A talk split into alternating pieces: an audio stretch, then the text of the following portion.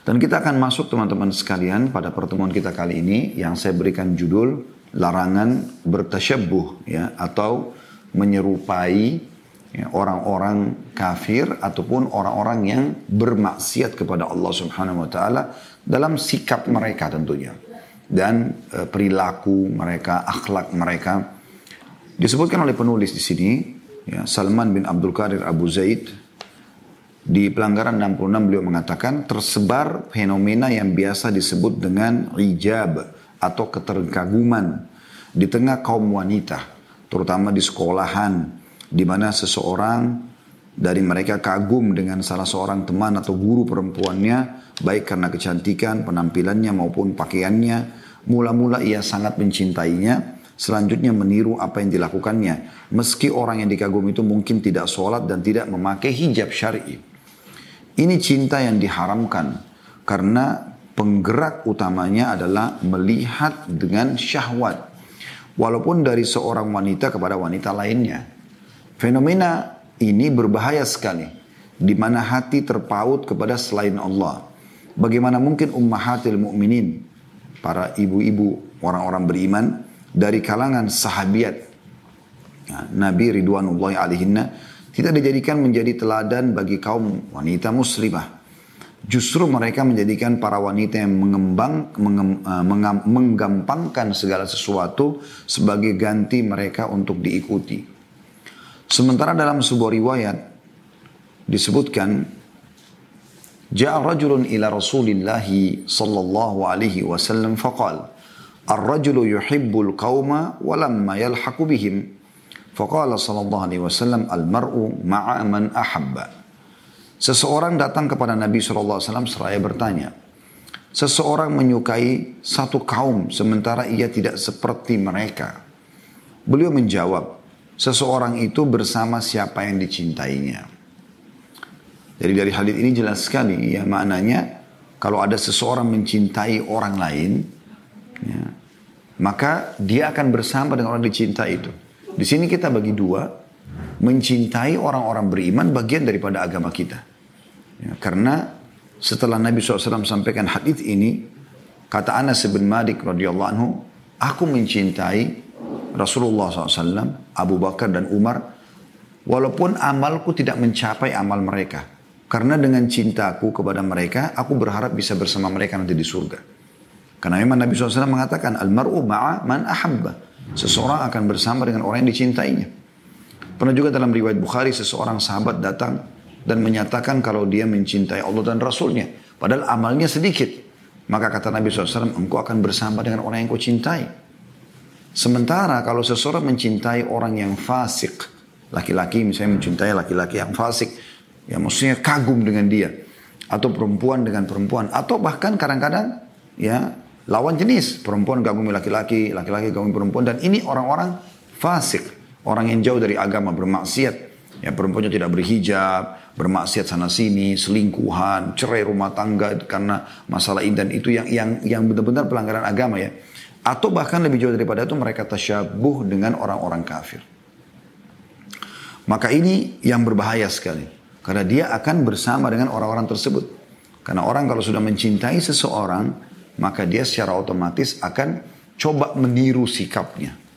Ya, makin tinggi tingkat cintanya, maka makin uh, kuat ya cara dia meniru orang tersebut. Bahkan dia mencari tahu tentang warna kesukaannya, hobinya, makanan favoritnya, eh, percintaannya, segala macam. Sampai diikutin masalah rumah tangga, cara milih pembantunya. Karena sekarang juga dimasukkan begitu. Pada di di di di di, di expose ya.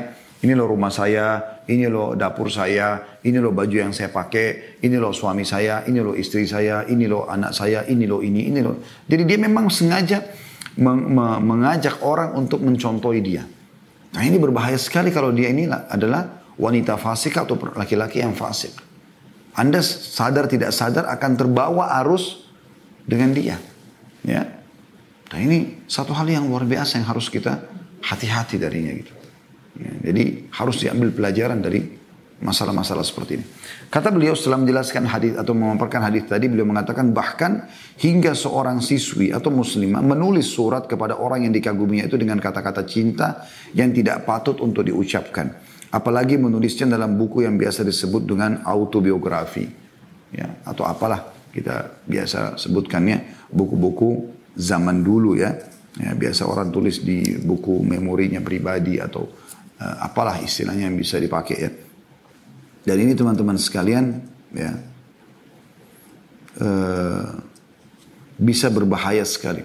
Ya, menjerumuskan dia pada hal-hal yang tidak baik. Ini akan saya uh, gabungkan dengan kekeliruan yang ke-67 ya. Karena ini satu bahasan sebenarnya. Ya, mirip bahasannya. Yaitu saya bacakan Kata beliau pelanggaran atau yang ke-67, seseorang wanita mengambil teman-teman wanita yang buruk yang selalu menganjurkannya untuk meremehkan hak-hak Allah atas dirinya, melalaikan untuk menjaga harkat dan kemuliaannya, serta menjurumuskannya dalam perkara yang tidak baik akibatnya. Nah, ini mirip semua bahasannya gitu. Tapi kita akan fokus bahas ke 66 yaitu masalah tasyabbuh ya tasyabbuh. Nanti 67 insya Allah kita coba bahas lebih dalam nanti di pertemuan akan datang uh, tentang masalah uh, bagaimana uh, apa pengaruh ya lingkungan dan teman-teman juga uh, terhadap ibadah seseorang ya. Baik teman-teman sekalian, kita akan coba lebih dalam bahas masalah ini ya dengan penjelasan dalil-dalil ya. Pertama sekali teman-teman sekalian, Muslim kita ini sebagai seorang muslim kita punya ciri khas sendiri. Ya. Baik pakaian kita, penampilan kita lah, performan kita ini memang berbeda. Kayak laki-laki punya ciri khas memang. Seperti jenggot syiar sunnah Nabi SAW. Maka laki-laki memelihara jenggotnya karena dia sunnah Nabi gitu kan. Atau dia menggunakan pakaian muslim, baju koko misalnya, gamis. Atau memang kelihatan dari rumahnya atau kendaraannya ada di kendaraan itu pada saat naik terdengar tilawah Al-Quran, terdengar ceramah, ya. Tegur sapa pada saat Assalamualaikum, tegur sapa sama temannya. Uh, begitu juga dengan uh, yang lainnya pendapatannya mungkin kalau dia lebih kuat imannya maka dia akan lebih hati-hati. Mana yang syubhat ditinggalkan mana yang haram ditinggalkan. Dan dia cuma cari yang halal. Ini semua ada ada ada simbolnya ada ciri khasnya. Mungkin juga di pakaian seperti kopiah imamah ya karena pernah saya kasih contoh itu kalau ada seorang laki-laki kafir lewat, kemudian kita minta agar dia pakai baju koko misalnya, jangan kopiah. Cuma pakai saja, anggaplah satu menit. Kemudian ada orang kafir laki-laki lain yang lewat, kita tanya, itu agama apa? Kira-kira dia akan jawab apa? Saya sangat yakin kita sepakat dia akan mengatakan muslim. Karena ini kayak ciri khas kita gitu. Ya, ciri khas kita. Ya, seperti itu. Begitu juga teman-teman sekalian dengan uh, muslimah. Kita punya ciri khas. Kita punya ciri khas. Misalnya berhijab, ya. ya kemudian kalau ngomong insya Allah, masya Allah, gitu kan. Uh, sama dengan laki-laki tadi misalnya di rumahnya atau di kendaraannya kita temukan ada tilawah Al-Quran, ada ceramah, di rumahnya juga uh, Assalamualaikum, anak-anaknya mungkin sekolah di sekolah Islam, ada ciri khasnya. Ya, terutama kalau kita bicara masalah pakaian misalnya hijab. Ya. Itu pasti ada ciri khas. Kalau ada seorang wanita kafirah, ya, kita minta dia satu menit aja. Menggunakan jilbab misalnya. Kemudian lewat wanita kafirah yang lain lalu kita tanya kira-kira agama apa orang itu. Apa yang akan dijawab? Saya yakin kita sepakat dia akan mengatakan itu muslimah. Gitu. Beda. Dia akan mengatakan itu muslimah. Karena itu ada simbol. Walaupun ini sebenarnya bukan orang muslim. Seperti itu kita punya ciri khas teman-teman sekalian.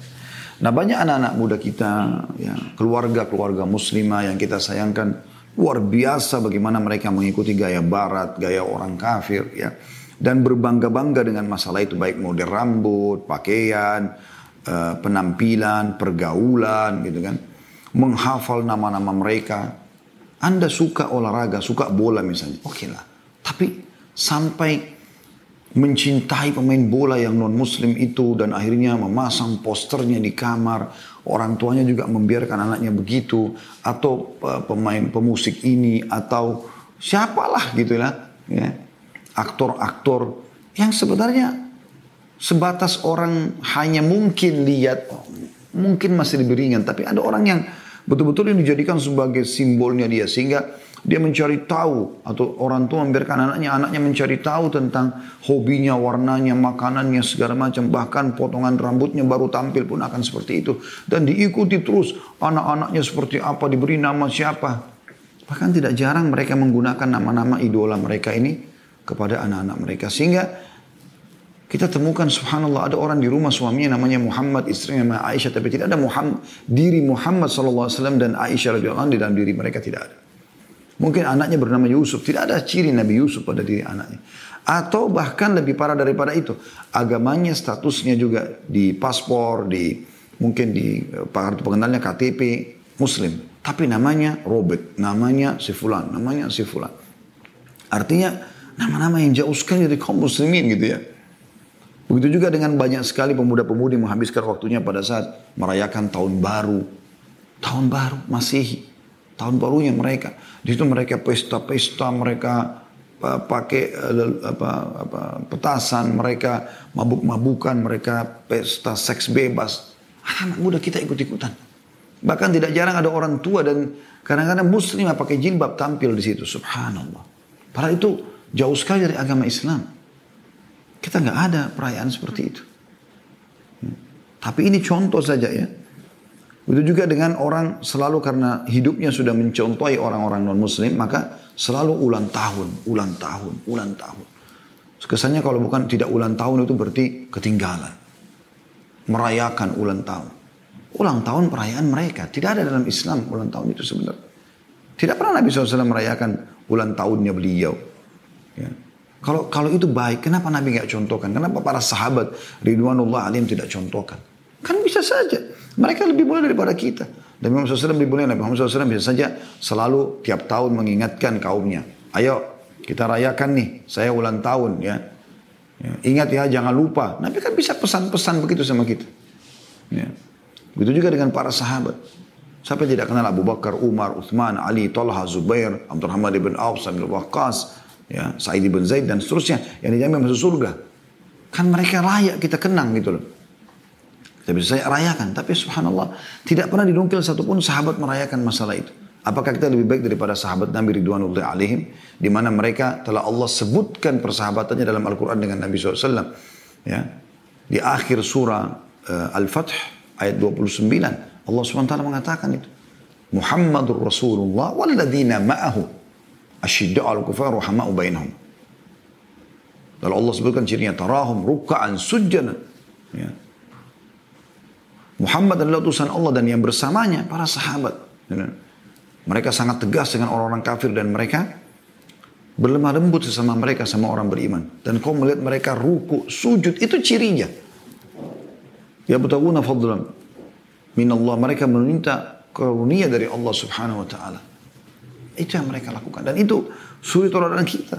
Abdullah bin Mas'ud radhiyallahu berkata, Siapa yang mau menjadikan contoh suri teladan? Maka dia contoh orang yang sudah meninggal. Ya. Dan sebaik-baik mereka adalah para sahabat Nabi Ridwanullah alaih. Karena orang yang masih hidup tidak dijamin. Mungkin mereka meninggal dalam keadaan kafir.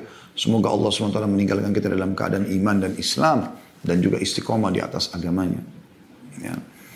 Jadi teman-teman sekalian, kalau anda mengatakan syubhatnya misalnya, kan ulang tahun untuk memberikan hadiah kepada anak, akhi dan ukhti muslimah. Coba renungi baik-baik sebelum anda menolak. Kenapa anda tidak berikan tiap hari anak anda hadiah? Bukankah Nabi SAW mengatakan tahadu, tahabu. Saling memberikan hadiah karena akan saling mencintai. Kenapa enggak tiap hari? Kenapa tunggu satu tahun sekali? Itu acara mereka. Gitu kan? Kita bisa saja kasih hadiah baju, kue, mobil, apa saja, silakan. Saling memberikan. Dan tidak ada hubungannya dengan umur dia. Dan kalau betul ada ulang tahun teman-teman, harusnya kan ulang hari. Atau ulang detik. Karena kita setiap detik bisa meninggal dunia kan begitu. Kenapa enggak tiap hari anak memberikan hadiah kepada orang tuanya. Orang tua berikan kepada anak, saudara kepada saudaranya, teman pada temannya. Karena itu itu sebab kita saling mencintai. Kan indah sekali kalau suami istri selalu saling memberikan hadiah, ya memberikan perhatian dan seterusnya. Itu contoh. Mendoakan. Kita tiap hari disuruh doakan akhir dan ukhti. Tiap hari kita doakan. Ini. Tradisi mereka taruh kue kemudian ditaruh di atasnya lilin lalu ditiup. Itu tradisi orang non muslim. Dengarkan ya Nabi SAW mengingatkan kepada kita. Coba direnungi teman-teman. Saya sudah bilang dari awal kita bahas buku ini. Kalau anda ikuti pelajaran kami ini. Maka lapangkan dulu dada. Buka dulu pikiran anda. Renungi dulu. Sebelum defense. Pertahanan dulu atau menolak dulu. Renungi. Kalau memang anda masa setelah itu tidak cocok ya sudah. Tapi coba anda renungi dulu supaya Orang itu kalau membuka diri untuk menerima ilmu agama teman-teman sekalian, akan Allah akan masukkan dalam hatinya petunjuk itu. Coba renungi apa kata Nabi SAW. La takumus sa'atu hatta ta'khuda ummati bi akhdhil quruni qablaha shibran bi bi dhira'in. Faqila ya Rasulullah kafarisi atau kafarisa war rum Faqala wa minan nas wa manin nasi illa ulaik.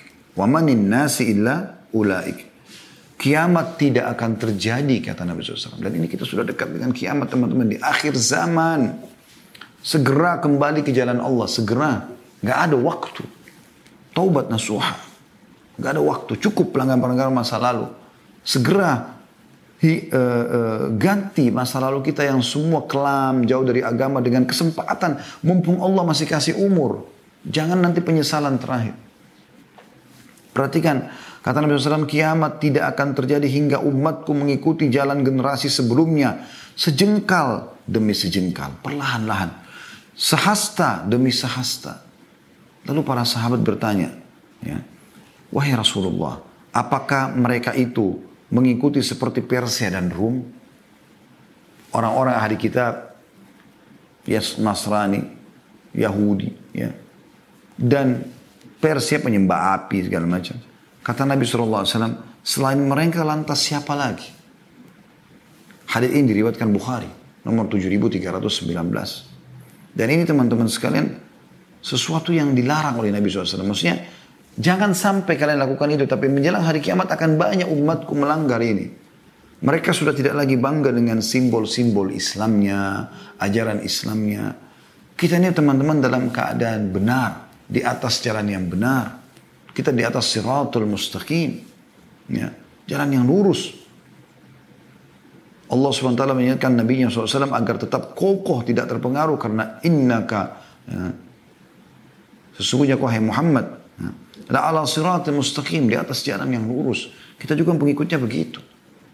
Jadi nggak ada keraguan dalam masalah ini. Kita yang dicontohi orang lain iya. Jadi itu terjadi teman-teman dulu di zaman-zaman khilafah Islam dulu ada Umayyah, ada Abbasiyah, ada Uthmaniyah. Itu bagaimana pada saat itu negara-negara non muslim, orang non muslim banyak merasa bangga mencontohi umat Islam. Dan Islam ini teman-teman akan menjadi agama yang memimpin. Anda jangan ragu dengan itu. Ada beberapa statement yang saya menarik untuk atau yang tertarik untuk menyampaikan tentunya ya. Yang mudah-mudahan ini teman-teman sekalian bisa menambah wacana kita ya. Uh, beberapa orientalis ya, para orientalis banyak sekali yang menyebutkan tentang Bagaimana Islam ke depan ini akan berjaya sebenarnya. Jadi harusnya Anda sebagai seorang muslim bangga dengan keislaman. Bukan justru mencontohi mereka. Ini orang-orang muslim yang bicara ya. Contoh misalnya, ada seseorang yang bernama Leo. Ya, Tolstoy ya. Ini orang hidup dari tahun 1828, meninggal 1910. Sudah lama dia meninggal, 1910 dia meninggal. Dia mengatakan Islam akan menguasai dunia suatu saat nanti. Sebab ia menggabungkan antara ilmu pengetahuan, tidak pernah dilarang seorang muslim untuk mencapai tingkat tertinggi dari ilmu pengetahuan dan hikmah. Orangnya sabar dalam menghadapi masalah. Orangnya syukur kalau ada nikmat. Saya pernah nonton juga ada cuplikan seseorang uh, mu'allaf masuk Islam di Malaysia. Seorang tokoh masyarakat itu. Ditanya kenapa anda masuk Islam? Dia mengatakan, karena saya temukan umat Islam ini kayak komunitas yang cepat sekali untuk bisa kembali ya uh, seperti merenov kembali kehidupan mereka. Mereka kalau ada musibah, mereka langsung bisa bersabar lalu mereka mulai bergerak lagi. Mereka kalau ada nikmat walaupun sedikit mereka bersyukur. Dan itu komunitas Itu karena agama Islam. Jadi semua, mau orang bule, mau orang hitam dari Afrika, mau orang Arab, mau di Timur Tengah, mau orang Melayu di Asia Tenggara, sama standarnya. Standarisasi agama kita ada. Ada juga Hilbert, ya. Ini Hilbert Wells, dia hidup di tahun 1846 sampai 1946. Ya, ini umurnya 100 tahun orang ini. Dia mengatakan hingga akhirnya Islam kembali lagi Betapa banyak generasi yang akan merasakan kesengsaraan. Kemudian suatu waktu nanti dunia seluruhnya akan tunduk pada Islam. Maksudnya sengsara karena mereka tidak tahu harus buat apa. Setelah Islam menyebar, Islam akan menjadi panduan bagi mereka. Pada saat itu kedamaian akan terwujud dan kembali menjadi tenang. Begitu sampai mereka. Albert ya, yang masyhur ya, Albert Einstein itu 1979 sampai 1955 meninggalnya. Dia bilang, saya memahami bahwa kaum muslimin melakukan itu semua dikarenakan kecerdasan dan kesadaran mereka. Sesuatu yang tidak mungkin mampu dilakukan oleh orang Yahudi. Dalam Islam ada kekuatan, ya, hikmah yang akan membawa kepada kedamaian. Seorang yang bernama Hoston Smith juga meninggal tahun 1919 mengatakan, ada yang lebih baik daripada keimanan yang kita anut sekarang ini. Maksudnya dia Nasrani kebetulan. Dialah Islam. Jika kita mau membuka hati dan akal kita, itu akan menjadi sangat baik bagi kita. Maksudnya Islamnya. Ini perkataan mereka semua. Seorang yang bernama Michael juga, hidup tahun 1566, meninggalnya, maaf, dia hidup dari tahun 1503, meninggal di 1566 ya. Eh, Islam akan menjadi agama berkuasa di Eropa. Dan salah satu kota terkenal di Eropa akan menjadi ibu kota negeri Islam. Ini dia bicara tahun 1500-an. Memang pada masa itu sih lagi jaya-jayanya khilafah Utsmaniyah juga ya. Dan Konstantinopel sempat takluk pada saat itu ya. Sudah takluk waktu itu 1453 takluk Masehi ya. Maka pada saat itu dia lihat kekuatan Islam dan dia membahasakan ini. Kemudian ada juga orang yang bernama Bertrand ya. Russell. Dia tahun 1872 meninggalnya uh, kurang lebih 1970 ya, 98 tahun umurnya orang ini meninggal dia bilang saya telah membaca tentang Islam dan saya akhirnya tahu bahwa Islamlah agama yang akan menjadi agama seluruh dunia dan semua manusia sebenarnya tanpa ucapan mereka ini Nabi SAW sudah bilang ya tidak akan terjadi kiamat sampai Islam akan masuk ke semua penjuru rumah di muka bumi ini baik dengan kemuliaan atau dengan kehinaan artinya kalau dia tidak mau pun dia terpaksa nanti harus ikut karena semua agama Islam nanti pada saat itu dia mengatakan saya telah membaca tentang Islam dan saya akhirnya tahu bahwa Islamlah agama yang akan menjadi agama seluruh dunia dan semua manusia. Islam akan menyebar di seluruh sudut-sudut Eropa dan akan datang waktunya Islam menjadi penggerak hakiki dunia ini. Seseorang yang bernama Gustav Le Bon ya. Ini hidup tahun 1841, meninggal 1931. Dia bilang Islam adalah satu-satunya agama yang berbicara tentang perdamaian dan perbaikan. Serta ajakan kepada orang-orang Nasrani untuk menghargai keimanan dan membawa kebaikan. Ini mereka semua menyampaikan. Ada juga orang yang bernama Bernard Shaw ya. Dia hidup 1856 meninggal 1950. Dia bilang suatu hari dunia keseluruhan akan menerima Islam sebagai satu-satunya agama. Seandainya mereka tidak menerima dengan namanya yang sebenarnya, pasti mereka akan meminjam substansi ajaran Islam. Tapi pasti Barat akan menerima Islam suatu hari. Dan Islam adalah satu-satunya agama yang akan memimpin dunia. Mereka sadari itu. Ya. Johann Jitz ya, juga mengatakan hidup tahun 1749, meninggalnya 1832. Dia bilang wajib bagi kita semua menerima Islam cepat atau lambat. Dialah agama yang sebenar-benarnya andai saya andai saya diajak masuk Islam saya tidak akan merasa uh, sebagai sebuah keburukan bahkan itu saya anggap sebagai sebuah kenyataan ya. jadi ini luar biasa ya ini diambil dari uh, sebuah tulisan yang berjudul ahli sejarah dari Dr. Ali ya uh, As-Salabi uh, dan beliau ahli sejarah dan penulis ensiklopedia sejarah Islam. Nah, kurang lebih seperti itu. Itu ada keterangan-keterangan banyak cukup lengkap di sini tentang masalah beberapa wali kota sekarang di kota-kota di Inggris juga adalah muslim ya. Tapi saya tidak bahas masalah itu. Intinya teman-teman sekalian, sebenarnya banyak orang di antara kita tidak memahami, tidak menyadari kalau sebenarnya agama ini adalah agama mulia. Anda yang harus bisa menjadi contoh bagi orang lain. Jangan Anda mencontohi orang lain. Ya. Itu yang dimaksudkan. Juga dalam hadis yang lain teman-teman sekalian Abu Sa'id al-Khudri radhiyallahu anhu berkata bahwa Rasulullah SAW bersabda la tattabi'unna la tattabi'unna sunana atau sanana alladhi ma min qablikum shibran bi shibrin wa dhira'an bi dhira'in hatta law dakhalu fi juhri dhabbin lattaba'tumuhum. Qulna ya rasulullah al yahuda wan nasara? Qala faman? Sungguh kalian hai umatku, umat Islam, sungguh kalian akan mengikuti jalan orang-orang sebelum kalian sejengkal demi sejengkal sehasta demi sehasta sampai jika orang-orang orang-orang yang kalian ikuti itu masuk ke dalam lubang dob atau biawak ya. Pasti kalian pun akan ikut apa yang mereka lakukan kalian akan contohi. Maka kata para sahabat ya Rasulullah, apakah yang diikuti itu Yahudi dan Nasrani? Kata Nabi SAW, lantas siapa lagi? Hadis riwayat Muslim nomor 2669. Ibnu Taimiyah rahimahullah menjelaskan, dikatakan tidak diragukan lagi bahwa umat Islam ada yang kelak akan mengikuti jejak Yahudi dan Nasrani dalam sebagian perkara. Juga beliau mengatakan bahwa dalam sholat ketika membaca Al-Fatihah, kita selalu meminta pada Allah agar diselamatkan dari jalan yang dimurkai dan sesat, yaitu jalan Yahudi dan Nasrani. Ghairil maghdubi alaihim, Yahudi, waladzalim dan Nasrani. Dan sebagian umat Islam ada yang sudah terjerumus mengikuti jejak kedua golongan tersebut.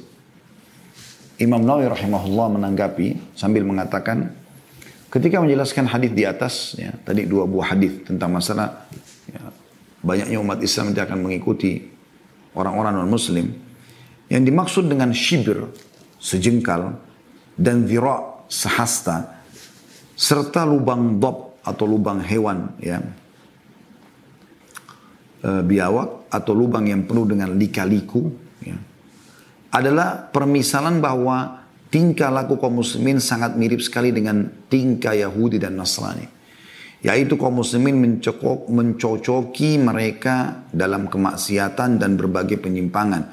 Bukan dalam hal-hal kekafiran yang mereka ikuti. Perkataan beliau ini adalah suatu mukjizat bagi beliau karena apa yang beliau katakan terjadi saat-saat ini. Ya, diambil dari syarah Sahih Muslim jilid 16 halaman 219. Apalagi Imam Nawawi ini hidup meninggal sekian ratus tahun yang lalu ya. Bagaimana kalau beliau hidup di zaman kita sekarang? Yang kadang-kadang sudah sulit kita bedakan kalau muslim jalan dengan kafirah, nggak ada bedanya. Atau seorang muslim laki-laki dan kafir eh, laki-laki tidak bisa kita bedakan. Sama proses penampilannya. Karena sebenarnya kita punya ciri khas. Ya, Allah subhanahu wa ta'ala menyuruh kita itu. Walaupun teman-teman sekalian Nabi SAW menyampaikan mujizat bahwasanya akan ada nanti menjelang kiamat umatku mengikuti orang Nasrani, tapi bukan berarti semua akan mengikutinya. Dan sebagaimana Imam Nawawi rahimahullah menekankan, mereka bukan mengikuti kekafirannya. Mereka tahu ini orang kafir ini, mereka tidak ikut ke gereja mungkin mereka tidak, tapi mereka mengikuti pola hidupnya, makannya, pakaiannya, pergaulannya, pekerjaannya dan seterusnya. Kecuali kalau itu perbuatan yang halal, lain, pekerjaan halal misalnya. Tapi kan kita bicara ini secara umum yang melakukan ada yang ada pelanggaran agamanya. Karena kalau tidak ada pelanggarannya nggak ada masalah. Ya. Bahkan secara umum kita dilarang menyerupai mereka dalam hal menjadi kekhususan mereka. Kalau sudah khasnya mereka, maka tambah tidak boleh. Ya. Dan ini diistilahkan dengan tasyabbuh, menyerupai. Disebutkan dari Ibnu Umar radhiyallahu anhu bahwa Rasulullah SAW bersabda man tasyabbah biqaumin fahuwa minhum. Barang siapa yang menyerupai satu kaum maka dia termasuk bagian dari mereka. Hadis riwayat Ahmad jadi 2 halaman 50. Abu Daud nomor 4031. Juga dari hadis ya Amr ibn Shu'aib dari ayahnya dari kakeknya bahwasanya Rasulullah SAW bersabda laisa minna man tashabbaha bigairina. Bukan termasuk golongan kami siapa saja merupa, menyerupai selain kami. Hadis riwayat Trimidi dengan sanad hasan di nomor 2695. Ya. Jadi ini lebih tegas lagi. Nabi SAW menjelaskan masalah. Siapa yang menyerupai satu kaum, maka dia bagian daripada mereka. Lalu Nabi SAW mengatakan, dan siapa yang menyerupai satu kaum, berarti bukan golongan kami. Ini harus menjadi sebuah perhatian khusus bagi kaum muslim dan muslimah. Dan larangan Nabi SAW mengatakan laisa minna berarti larangan sangat tegas, bukan dari golongan kami. Larangan kenapa kita tidak boleh menyerupai orang kafir ini, coba dikorek oleh Ibnu Taimiyah rahimahullah. Dan beliau mengatakan begini, sebab larangan ya, annal musyabahata fil umu annal musyabahata fil umuri dhahirati turithu tanasuban wa tashabuhan fil akhlaqi wal a'mali walihada nuhina an musyabahatil kuffar. Artinya keserupaan dalam perkara rahiliyah yang kelihatan pakaian, pola makan, pola ya, pergaulan dan seterusnya bisa berpengaruh pada keserupaan dalam akhlak dan amalan. Nah, itu. Oleh karena itu kita dilarang bertasyabuh dengan orang kafir. Diambil dari Majmu' Fatwa jilid 22 halaman 154 ya. Beliau juga mengatakan di tempat lain di Majmu' Fatwanya di jilid 25 halaman 332, "Fa idza kana hadza fit tashabbuhi bihim Wa in kana minal adati fa kaifa tashabbu bihim fi ma huwa ablagu min dhalik. Jika dalam perkara adat atau kebiasaan saja, ya, apa saja yang biasa mereka lakukan, kita dilarang tasyabbuh menyerupai mereka. Bagaimana lagi dengan perkara yang lebih daripada itu? Maksudnya ikut-ikutan ritual Natalan ya ikut, karena ini persamaan agama, tidak apa-apa dan seterusnya. Nggak boleh. Nggak boleh akhi dan ukhti. Apa kata Allah SWT dalam Al-Quran surah Al-Kafirun? A'udhu minasyaitanir Kul ya ayuhal kafirun. Memang untuk mereka. Katakanlah kepada orang-orang kafir itu. La a'budu ma ta'budun. Saya tidak akan pernah sembah apa yang kalian sembah. Tidak akan ikut ritual-ritual kalian. Tidak akan dukung agama kalian. Wala antum abiduna ma'abud. Kalian juga tidak usah ikut-ikutan agama kita. Gak usah saling mengucapkan selamat lebaran, hanya di, di gereja kita dipasang. Nanti di, di, di masjid pun disuruh pasang itu, selamat Natal. Allah bilang itu, Allah bilang. Terus kita mau bantah dengan cara apa? Kalau anda beriman kepada Allah, anda yakin dengan surah ini. Wala antum abiduna ma'abud. Allah ulangi lagi. Suruh bilang lagi, kul, kul, kul ya ayul kafir. Ucapkan. Ketahuilah, saya tidak akan pernah sembah apa yang kalian sembah. Tidak akan ikut-ikut ritual kalian. Wala antum abiduna ma'abud. Kalian juga tidak usah ikut-ikutan ibadah kami. Gak usah hari Jumat rame-rame ke masjid mereka ikut. Gak usah, gak perlu. Gak, perlu ikut semuanya gitu kan. Lalu Allah tutup dengan kalimat yang tegas, jelas. Ya, Anda nggak paham bahasa Arab pun baca terjemahan bisa paham. Lakum dinukum waliyadin. Kalian punya agama, agama apa? Ritual-ritual segala macam. Dan kami pun punya agama. Itu konsepnya. Dalam muamalah sehari-hari, bertetangga, berteman, partner bisnis, ya, teman kantor, eh, orang tua dan kerabat yang non muslim, kita tetap bakti sama mereka, tetap boleh jaga muamalah. Tapi dalam hal ibadah jangan. Begitu juga dengan tasyabuh, menyerupai mereka yang merupakan ciri khasnya mereka. Ini banyak terjadi bagi teman-teman kita. Semoga Allah kasih hidayah. Muslim-muslim yang tinggal terutama di negara-negara non-muslim. Di negara Islam saja kayak kita di Indonesia mayoritasnya muslim. Masih banyak anak-anak muda kita yang ikuti gaya-gaya orang non-muslim. Apalagi kalau mereka tinggal di negara muslim, ya negara non-muslim ya. Maka kita temukan apa yang berkembang di mas di kalangan anak-anak muda misalnya di satu wilayah non muslim, maka anak muda muslim pun terpengaruh dengan cara mereka berpikir, cara pakaian, ya simbol-simbol, syiar-syiar dan segala macam. Ada beberapa uh, jenis tasyabuh teman-teman. Tasyabuh maksud saya. Yang pertama tasyabuh yang dilarang dan ada tasyabuh yang dibolehkan ya. Maksud saya di sini ada yang masih mubah ya kalau menyerupai. Yang pertama tasyabuh yang haram itu adalah segala perbuatan yang menjadi kekhususan ajaran orang kafir dan diambil dari ajaran orang kafir, tidak diajarkan dalam Islam. Terkadang tasyabuh seperti ini dihukumi dosa besar, bahkan ada yang bisa sampai pada tingkatan kekafiran, tergantung dari dalil yang membicarakan hal itu. Tasyabuh yang dilakukan bisa jadi karena memang ingin mencocoki agama orang kafir. Bisa jadi karena dorongan hawa nafsu atau karena syubhat bahwa hal tersebut mendatangkan manfaat di dunia dan di akhirat. Bagaimana jika melakukan atas dasar tidak tahu seperti ada yang merayakan ulang tahun, eh, pada hari ritual seperti ini tidak pernah diajarkan oleh Islam? Jawabannya, karena kalau dasar tidak tahu maka tidak ter, tidak terkena dosa. Namun orang seperti ini harus diberitahu, jika mau nurut maka ia berarti kalau dia tidak mau nurut berarti dia berdosa. Kan gitu. Sementara yang masih boleh gitu kan.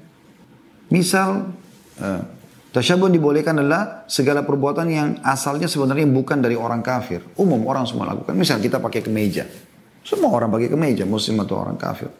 Celana misalnya. Iya, tapi kalau celana mereka kayak celana kain umum, lebar orang muslim muslim pakai. Tapi ada celana khusus buat mereka misalnya sobek-sobek sana sini apa segala macam kelihatan auratnya terlalu ketat. Ini kan semua bermasalah juga ini ya. Nah ini yang tidak boleh. Jadi ada yang masih dibolehkan secara umum. Misal makanan orang makan keju, semua orang makan keju selama itu halal makan.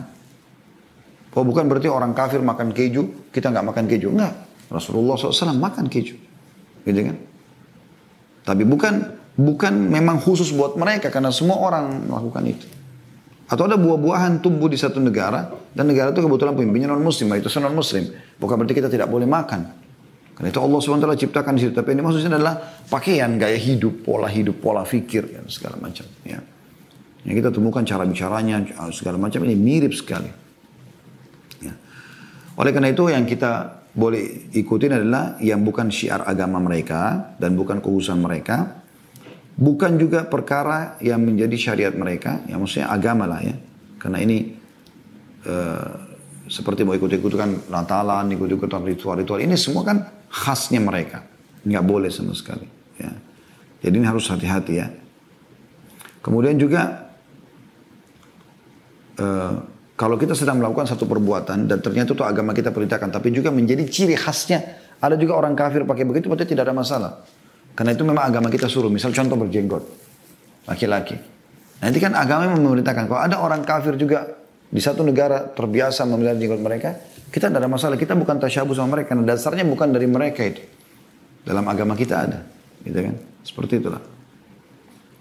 Dan Nabi SAW menyuruh kita menyelisih yang mirip sama mereka. Makanya pada saat beliau kedatangan dua orang uh, tentaranya uh, Persia ya, saya subhanallah lupa nama pemimpinnya mereka, tapi akhirnya masuk Islam ya. ya saya sudah sebutkan dalam sirah Nabawi itu. Subhanallah terlupa namanya. Ya. Nah, intinya ada satu pemimpin uh, uh, ikuti orang-orang Persia, mereka penyembah api. Kemudian uh, disuruh oleh Kisra untuk menangkap Nabi SAW. Lalu dikirim dua orang pasukannya datang. Dan pada saat datang, kumisnya tebal sekali. Sampai melingkar gitu. Dan tidak ada jenggotnya. Maka Nabi SAW begitu lihat Nabi kaget. Lalu Nabi SAW mengatakan, siapa yang suruh kalian seperti ini? Maka mereka mengatakan, Tuhan kami Kisra. Maka kata Nabi SAW, tapi aku diperintahkan untuk memotong kumis dan memelihara jenggot. Lalu beliau mengatakan, bertolak belakang dengan majus, potonglah kumis kalian dan peliharalah jenggot kalian. Jadi kita disuruh bertolak belakang dengan mereka. Ya, sampai seperti itu. Bahkan pernah terjadi ya di zaman Nabi Alaihissalam, beliau memerintahkan agar sisiran rambut sahabat itu berbeda dengan sisiran rambut orang-orang kafir. Kalau ada yang merupakan ciri khasnya mereka, maka kita jangan ikut-ikutan.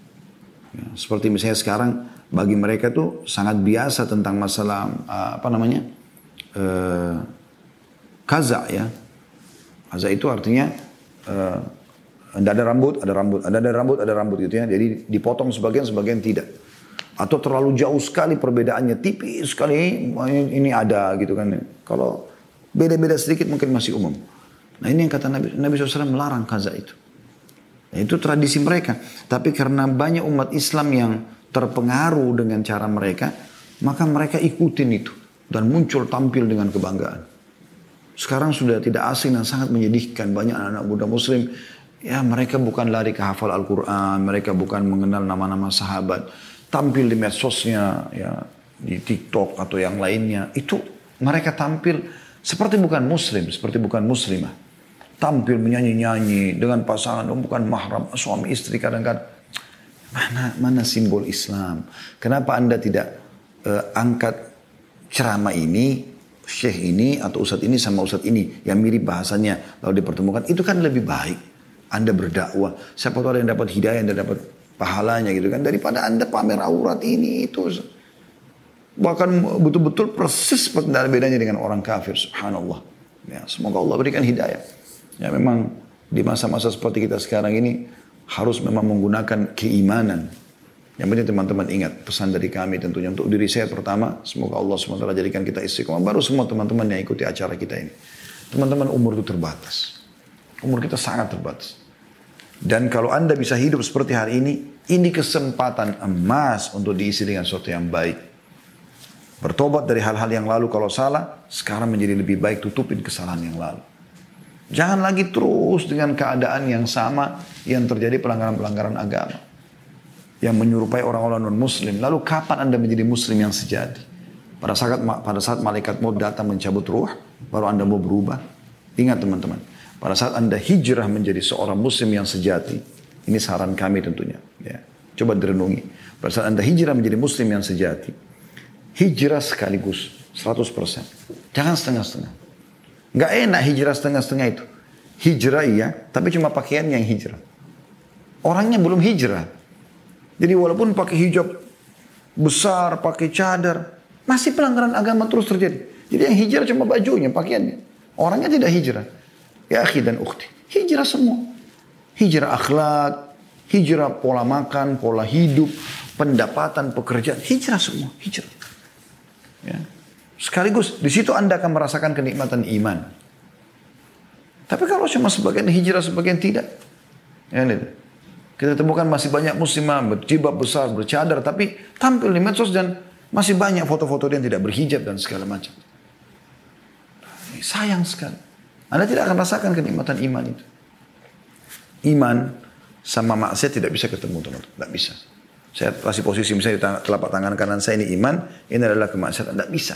Kalau ini masih berimbang timbangannya, ini ada Anda mengaku beriman tapi maksiat masih jalan. Ini tidak bisa, ini tidak khusyuk, ini juga nggak enak gitu.